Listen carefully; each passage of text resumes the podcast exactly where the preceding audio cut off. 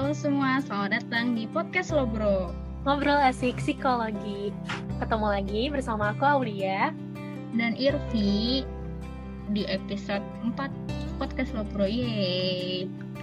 Yeay, kita udah episode 4 lagi nih. Udah banyak banget ya podcast kita lumayan. Nah, kira-kira nih udah di podcast keempat ini enaknya ngobrolin apa ya Ul? Hmm, kayaknya mending dengerin cerita aku aja deh asik tuh kayaknya cerita apa tuh lo? Iya, jadi dua hari yang lalu tuh aku sempat nonton video gitu. Nah, di video itu tuh, karena video itu, aku jadi dapat pencerahan, tapi sekaligus pertanyaan gitu loh. Nah, orang di video itu bilang gini, kalau misalnya kesenangan atau pleasure itu bukan satu-satunya komponen dari kebahagiaan. Ada komponen lain yang lebih penting dari itu, yaitu kebermaknaan. Nah, mendengar hal itu, aku tuh jadi merasa tercerahkan gitu ya, kayak, oh iya ya benar, kenapa banyak banget manusia yang ngerasa nggak bahagia? Ya karena itu, karena mereka pikir mereka tuh bahagia kalau mereka tuh senang. Padahal konsepnya nggak gitu ya, yang namanya hidup tuh nggak mungkin selamanya senang. Nah, tapi ada nih satu hal yang bikin aku bertanya-tanya. Sebenarnya kayak gimana sih kebermaknaan hidup itu? Hidup, pas banget nih hari ini podcast Lobro ada narasumber spesial yaitu ada Teh Rina Sari Empesi. Beliau adalah seorang purna kemapsi Baraya dan juga dosen psikologi di salah satu universitas di Bandung. Eh kita sapa dulu kali ya Teh Rinanya. Halo Teh Rina. Halo Teh Rina. Halo. Halo Irvi, Aulia. Mungkin boleh kenalan dulu Teh. Oke, okay, uh, selamat uh, siang semuanya. Uh, saya Rina. Mungkin kalau di Kamasi Baraya saya masuk ke angkatan purna. Angkatannya perlu disebutin nggak ya?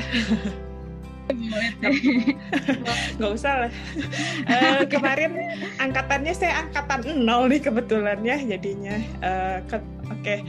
uh, saya senang sekali mungkin uh, bisa diberikan kesempatan oleh teman-teman Kemansi Baraya oleh Aulia dan Irvi dikasih kesempatan untuk ngobrol-ngobrol.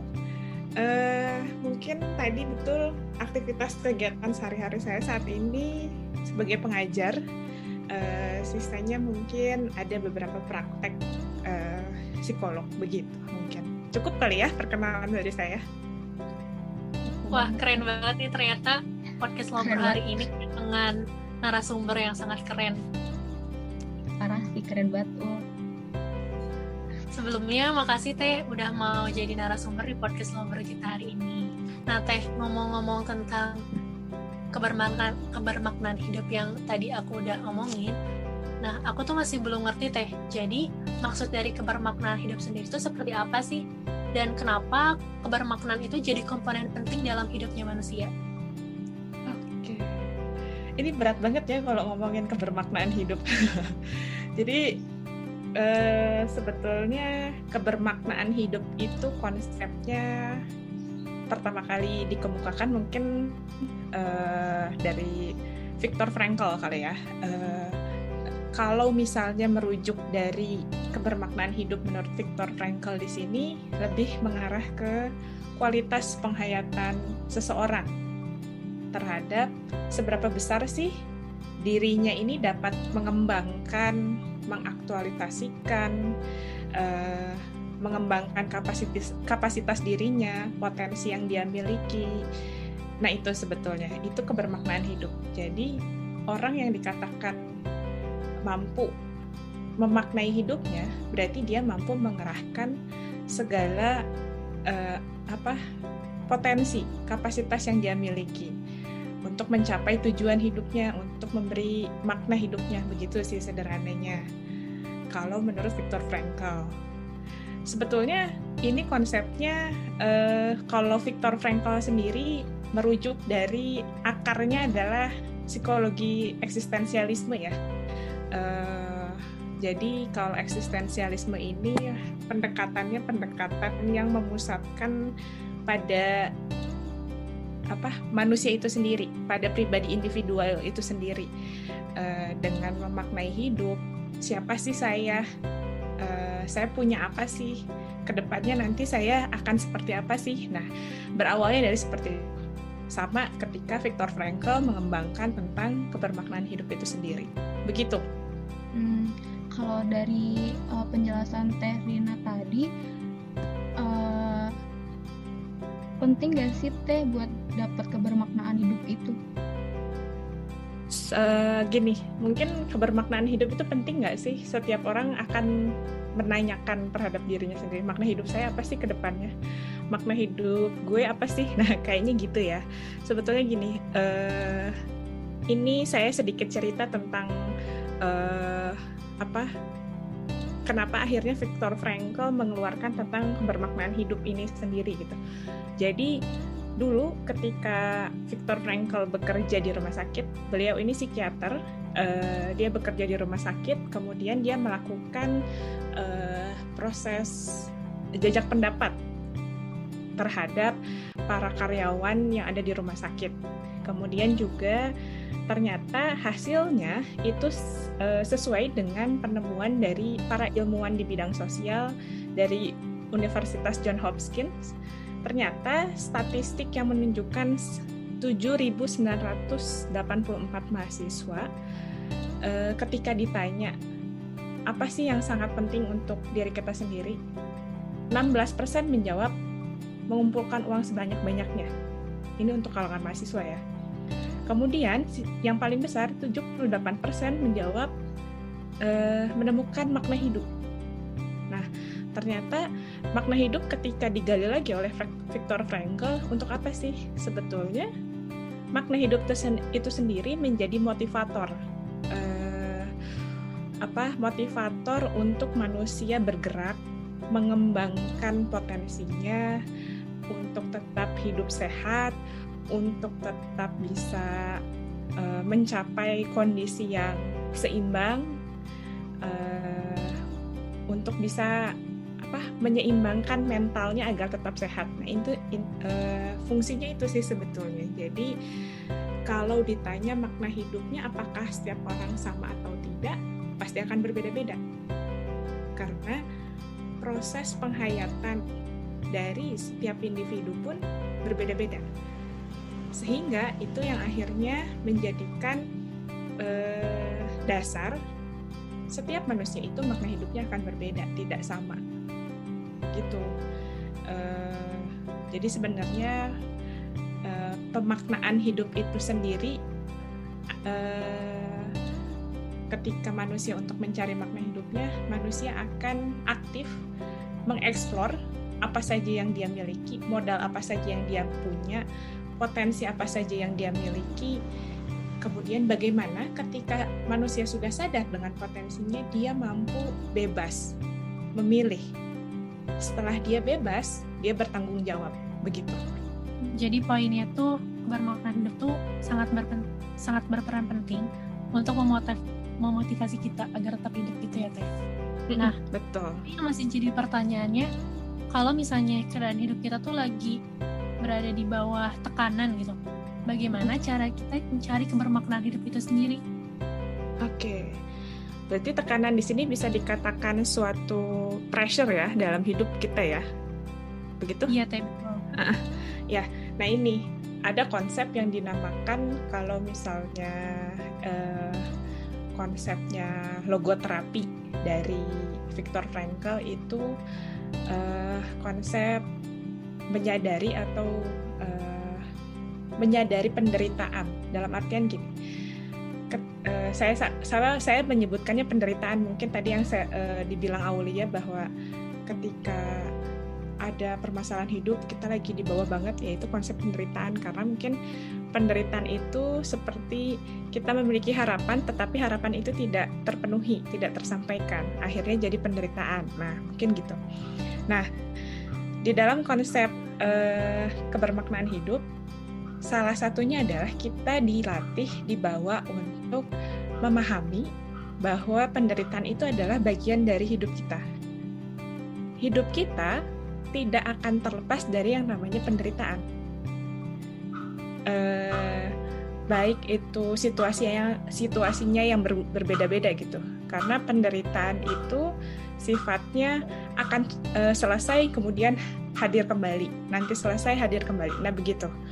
Jadi satu hal yang perlu di gimana nih caranya agar kita bisa menjalankan makna hidup bisa menemukan makna hidup tapi di tengah-tengah penderitaan? Kita sadar bahwa hidup kita itu akan selalu diiringi yang namanya konsep uh, destiny takdir takdirnya adalah apa? Bahwa kita manusia terakhir itu akan sepakat dengan yang namanya bahagia menderita, bahagia menderita itu e, menerima.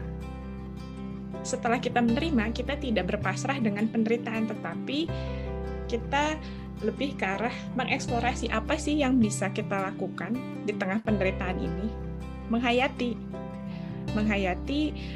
Eh, kita punya kapasitas apa? Kita punya potensi apa setelah di tengah-tengah penderitaan ini? Maka orang tersebut lebih akan apa ya? Individu akan lebih menghayati bahwa kita oh iya ya, saya sebetulnya bisa melewati ini. Dan itu akan terus terlatih. Dan eh, ketika menghayati terus berlatih, akhirnya kita akan menemukan yang namanya makna hidup begitu sih. Jadi kita tidak menampik bahwa kita dalam kondisi yang sedang turun gitu. Tidak menampik itu, tidak menolak, tetapi kita hidup berdampingan dengan yang namanya penderitaan, konsep penderitaan. Akhirnya makna hidup pun akan terbentuk seperti itu. Wah, berarti selama ini yang aku rasakan nih, kalau aku berada dalam tekanan, itu aku mm-hmm. justru malah denial gitu terhadap penderitaan itu. Padahal iya, ya. harusnya dihadapi. Iya, betul ya. Kadang kadang jadinya malah nggak adaptif ya sama penderitaan itu. Iya benar banget ya. Justru itu itu tuh salah ya teh ya. Harusnya kita menerima bahwa manusia tuh emang nggak akan lepas dari namanya penderitaan. Betul. Wah. Karena gini tambahannya mungkin ya karena uh, konsep ya ini tadi uh, karena Viktor Frankl juga rootsnya dari eksistensialisme uh, yang namanya eksistensialisme manusia itu dia harus menyadari harus terikat dengan keberadaan dirinya. Di dunia ini bahwa manusia itu akan ada takdir dimensi spiritualisme. Jadi kita hanya tidak hanya menyadari bahwa ada dimensi sosial dimensi material dimensi uh, apa satu lagi saya lupa biologis tetapi kita memiliki dimensi spiritualisme yang di mana spiritualisme itu kalau kita beragama mungkin ada kuasa yang lebih besar Tuhan gitu ya takdir. Nah itu. Jadi bahwa hidup kita itu akan terus berjalan tetapi akan ada yang namanya takdir destiny gitu. Uh, batasan kita sampai sejauh mana. Kemudian kita bebas untuk yang tadi contoh ah saya nggak ngerasa denial aja. Tetapi sebetulnya eh, ke depannya penderitaan atau yang namanya takdir kita harus terjatuh dulu itu akan selalu ada konsep itu. Begitu. Nah, agak berat ya kalau ngebahas eksistensialisme. Ya berat tapi sangat insightful teh. Kayak oh okay. ya benar aku dari sadar kayak oh ya benar soal ini aku kalau ada misal uh, pressure gitu pressure kayak ih kenapa sih kayak kayak nggak mau kayak menyalahkan lingkungan gitu loh teh kenapa ah, sih harus okay, ini padahal mah harusnya iya. diterima yeah. gitu kan ya teh itu yeah. uh -uh. memang mungkin ya itu beberapa ada di antara kita yang tidak sadar uh, mungkin ah enggak deh kayaknya saya nggak kayak gini ah enggak deh Nah, mungkin ah enggaknya itu kita nggak sadar bahwa kita tuh memiliki keterbatasan. Setiap manusia ada kapasitas yang tidak bisa dipungkiri bahwa kita tuh sudah terlahir dengan uh, apa ya unsur uh, yang sudah ditentukan gitu oleh uh, energi yang lebih besar yaitu Tuhan gitu katakan uh, bahwa manusia itu ada keterbatasannya tapi kadang manusia di sisi lain karena dia bebas bebas untuk berpikir bebas untuk bertindak akhirnya dia ngerasa oh saya pasti bisa. Akhirnya ketika oh saya pasti bisa kok ngerjain ini oh nggak mungkin saya nggak bisa. Nah ini yang denialnya itu yang akhirnya sulit untuk menemukan makna hidup sebetulnya. Gitu. Jadi ini ya teh uh, positive thinking sama denial tuh rada mirip jadinya Tapi kan kalau kalau denial terus menerus tanpa menemukan solusi ya, itu juga nggak sehat ya secara mental gitu. Uh, kita nge-repress terus kalau konsepnya psikoanalisa kan mungkin uh, apa kita masukkan tuh yang namanya uh, emosi negatif ke uh, alam bawah sadar kita tapi sebetulnya kalau ketika itu muncul kita malah denial lagi ah enggak kayaknya yang sehat itu adalah kita yang mampu uh, apa terus beriringan maksudnya berdampingan dengan bahwa sisi kita tuh punya keterbatasan dan kita harus terima tetapi terima itu nggak hanya terima pasrah tetapi kita bisa mengoptimalkan potensi apa yang kita punya gitu loh. Kan kadang manusia tuh karena ah iya dah saya memang udah dibilang anaknya pemalas ya udah saya ngerjainnya segini aja. Ada nggak sih yang kayak gitu? Ya ada nah jadi dia memaknai hidupnya itu dengan cara yang uh, tertutup nih uh, si potensinya itu. Padahal sebetulnya dia belum eksplor keseluruhan gitu. Uh, ya abisnya sama ibu saya udah dibilangin saya anaknya uh, apa lambat. Ya udah saya ngerjainnya segini. Nah itu. Gitu loh. Uh, kalau dari Terina sendiri kira-kira ada nggak tips tips khusus gitu kayak tadi kan gimana biar nggak denial terus gitu uh. kayak biar menerima gitu ada nggak kira-kira oke okay. mungkin yang pertama adalah uh, ketik ini ya melalui pekerjaan dan perbuatan sebetulnya kalau kita melakukan suatu pekerjaan atau apa pun lah dalam konteksnya entah itu kuliah sedang berorganisasi atau apa pun gitu kita menjalankan uh, pekerjaan dan perbuatan yang kita pilih itu dengan cara uh, apa menyadari potensi apa yang kita punya. Kalau misalnya ngerasa kita nggak sanggup sadari bahwa oh saya terbatas kalau untuk soal ini. Jangan uh, sok ngerasa bahwa oh saya bisa semua ini gitu. Nah itu. Jadi uh, bersikap adil kepada diri sendiri bahwa sebetulnya kita memiliki keterbatasan tertentu gak semua orang eh sorry gak semua keahlian bisa kita lakukan itu kemudian uh, perbanyak untuk uh, apa ya sharing dengan orang lain, orang yang kita percaya gitu, uh, saling terhubung intinya sih. Jadi uh, apa? Ketika kita saling terhubung dengan orang lain, kita bisa tahu masing-masing keterbatasan si A, si B, si C. Kemudian akhirnya kita mendapatkan juga feedback dari orang lain bahwa oh kamu punya kekuatannya ini, tapi memang kamu ada keterbatasannya di sini. Akhirnya kita bisa uh, mengeksplor apa saja sih sebetulnya yang harus kita uh, tetap pertahankan, yang bisa kita kembangkan, terus apa aja yang sekiranya bisa kita perbaiki sebetulnya itu. Kemudian yang terakhir, menurut saya, uh, menurut saya sih tetap bahwa menya, apa, menyadari bahwa kehidupan kita meskipun kita bebas bertanggung jawab untuk memilih, uh, kita harus sadar bahwa ketika kita bertindak itu akan ada yang namanya uh, mengikuti tang apa tanggung jawab yang di belakangnya gitu. Kita memilih nih, memilih suatu kehidupan tertentu atau suatu keputusan. Tetapi ketika keputusan itu kita pilih, itu harus diikuti dengan tanggung jawab. Menyadari itu bahwa kita akan ada yang namanya dibatasi gitu. Entah itu keterbatasan secara diri kita sendiri atau di luar uh, eksistensi dari kita sendiri sebetulnya gitu jadi lebih memahami adanya dikotomi kendali gitu ya teh ada sesuatu mm -hmm. hal bisa kita kendalikan dan ada juga yang nggak bisa kita kendalikan gitu. Betul. Iya. Wow insightful banget nih hari ini. Ternyata kebermaknaan hidup begitu dalam gitu pembahasannya. Betul oh, motivasi mendalam sekali karena ini ya apa mungkin dari teman-teman semua ini yang apalagi mahasiswa psikologi mungkin belajar filsafat. Kalau misalnya belajar filsafat terutama tentang filsafat ilmu dan filsafat manusia ini sangat kental sekali dengan uh, filsafat. Karena rootsnya itu memang kalau psikologi pasti nggak akan terlepas dari yang namanya ilmu filsafat gitu.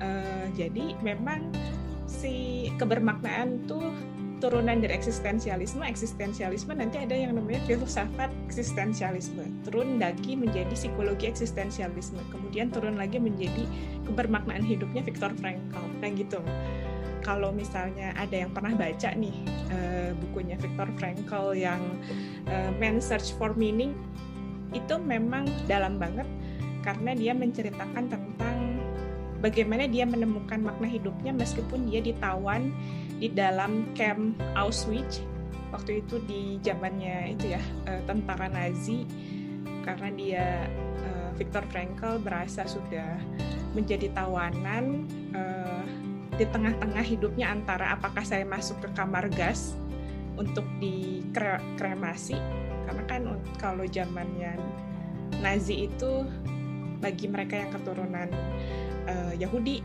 itu kan pasti akan dibunuh massal itu dimasukkan ke kamar gas. Nah dia di tengah-tengah antara apakah saya akan mati besok atau saya masih tetap hidup besok. Nah dia merasakan pengalaman bagaimana dia menemukan makna hidup tersebut dengan adanya penderitaan. Makanya eh, konsep dari kebermaknaan hidup pasti penderitaan itu akan selalu dijadikan apa ya penguat. Penguat dari individu itu makna hidup itu. Gitu. Salah satunya penderitaan ya nggak harus menderita terus gitu tapi salah satu konsepnya memang ada penderitaan itu. Gitu. Jadi kalau buat makna hidup mah harus ya teh iya bener. Uh, nggak harus senang-senang terus terus nggak harus sedih-sedih terus tapi sebetulnya hidup itu kan ya itu tadi uh, ada mudah ada sulit. Naik lagi besoknya mudah lagi sulit lagi ya gitu. Nah ketika men gitu ya teh?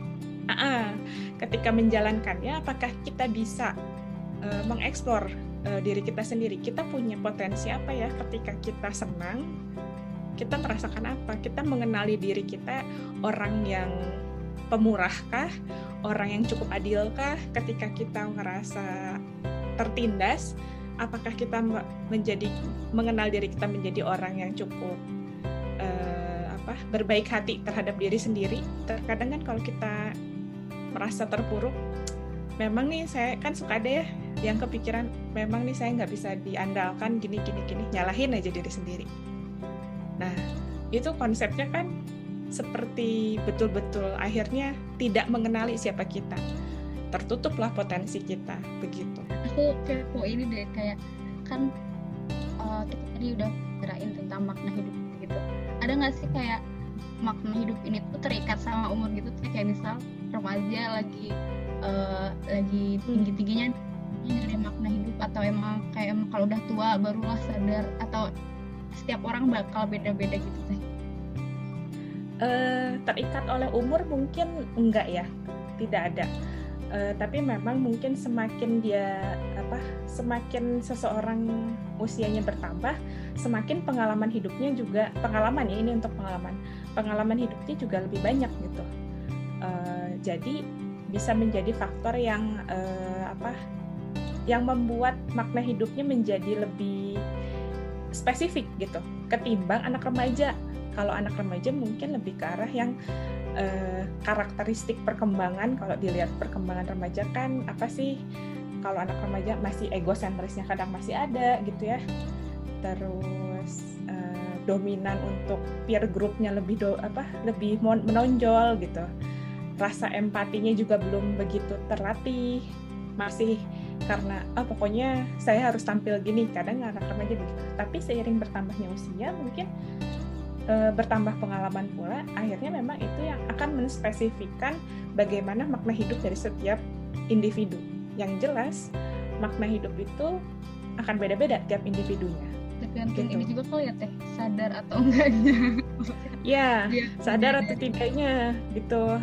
Kadang memang kalau anak remaja kan kalau kita ngelihat anak remaja oh kayaknya ngelihat uh, si A pakai baju gini keren ya gitu. Tapi dia tidak tahu maknanya apa gitu. Dia belum belum belum mengarah ke sana. Bukan tidak tahu tapi belum mengarah ke sana. Semakin ya itu tadi semakin saya bilang semakin usia bertambah pengalaman pun semakin banyak.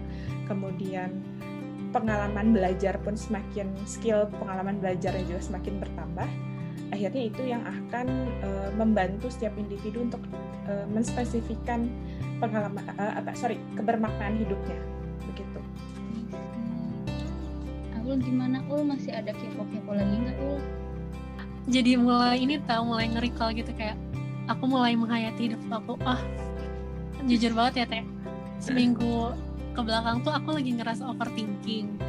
Ya akan hal-hal yang di luar kendali aku. Nah karena dengar penjelasan dari Rinda tadi aku jadi paham bahwa oh iya aku tuh emang benar-benar harus tahu batasan hidup aku gitu batasan diri aku. Selama ini aku terlalu terlalu apa ya terlalu memaksakan hal-hal yang berada di luar batasan aku gitu teh. Iya well, mungkin uh, gini ya jadi ketika kita terlalu mempressure diri kita sendiri malah yang ada kita menjauh dari menemukan uh, kebermaknaan hidup kita gitu. Uh, karena sebetulnya uh, konsep yang tadi kalau misalnya kita tidak realistis dengan kondisi yang kita jalani sekarang kita denial terus menerus dengan keterbatasan diri kita sendiri akhirnya malah uh, kita semakin menjauh dengan menemukan makna hidup gitu. Yang ada kita tidak semakin kenal dengan diri kita sendiri sebetulnya gitu. Wah, bener-bener bikin suatu apa ya pencerahan gitu teh. Gimana teh? Langsung wah gitu. Langsung pinter teh. amin amin ya. nah, mungkin udah dulu kan ya Tih kita udah cukup lama nih ngobrol-ngobrol. Ya tapi kok sedih ya? Udah selesai. Masih banyak yang harus diobrolin ya harusnya. Iya. kalau ngobrolin tentang ya benar kebermaknaan hidup Viktor Frankl itu cukup panjang karena butuh apa ya uh, refleksi ya. Tadi benar makanya tadi mungkin awal ngerasa uh, wah jadi ke recall nih. Mungkin ada reflecting feelingnya juga kali ya jadi kayak ya. sesi konseling teh. Ah, oke oke. Nah mungkin karena udah di ujung kali teh aku mm, ini sih ada ada nggak sih teh pesan dari teteh buat orang-orang kayak aku kayak Aul yang yang mungkin sekarang udah mulai sadar untuk mencari kebermaknaan hidup? Oke apa ya? Mungkin yang saya sering apa yang saya sangat sukai dengan memaknai menemukan makna hidup karena kita uh, apa yang namanya makna hidup kan kita bebas mencari seperti apa pengalaman kita seperti apa. Nah yang paling uh, saya selalu apa ya jadi kata-kata buat diri saya mungkin saya share reminder juga buat teman-teman tapi ini juga sebetulnya reminder buat diri saya sendiri sebetulnya uh, bahwa sebetulnya uh, ini kita itu kalau misalnya menjalankan hidup itu kita bebas menentukan arah. Kita bebas kita sebagai manusia yang bebas menentukan sikap.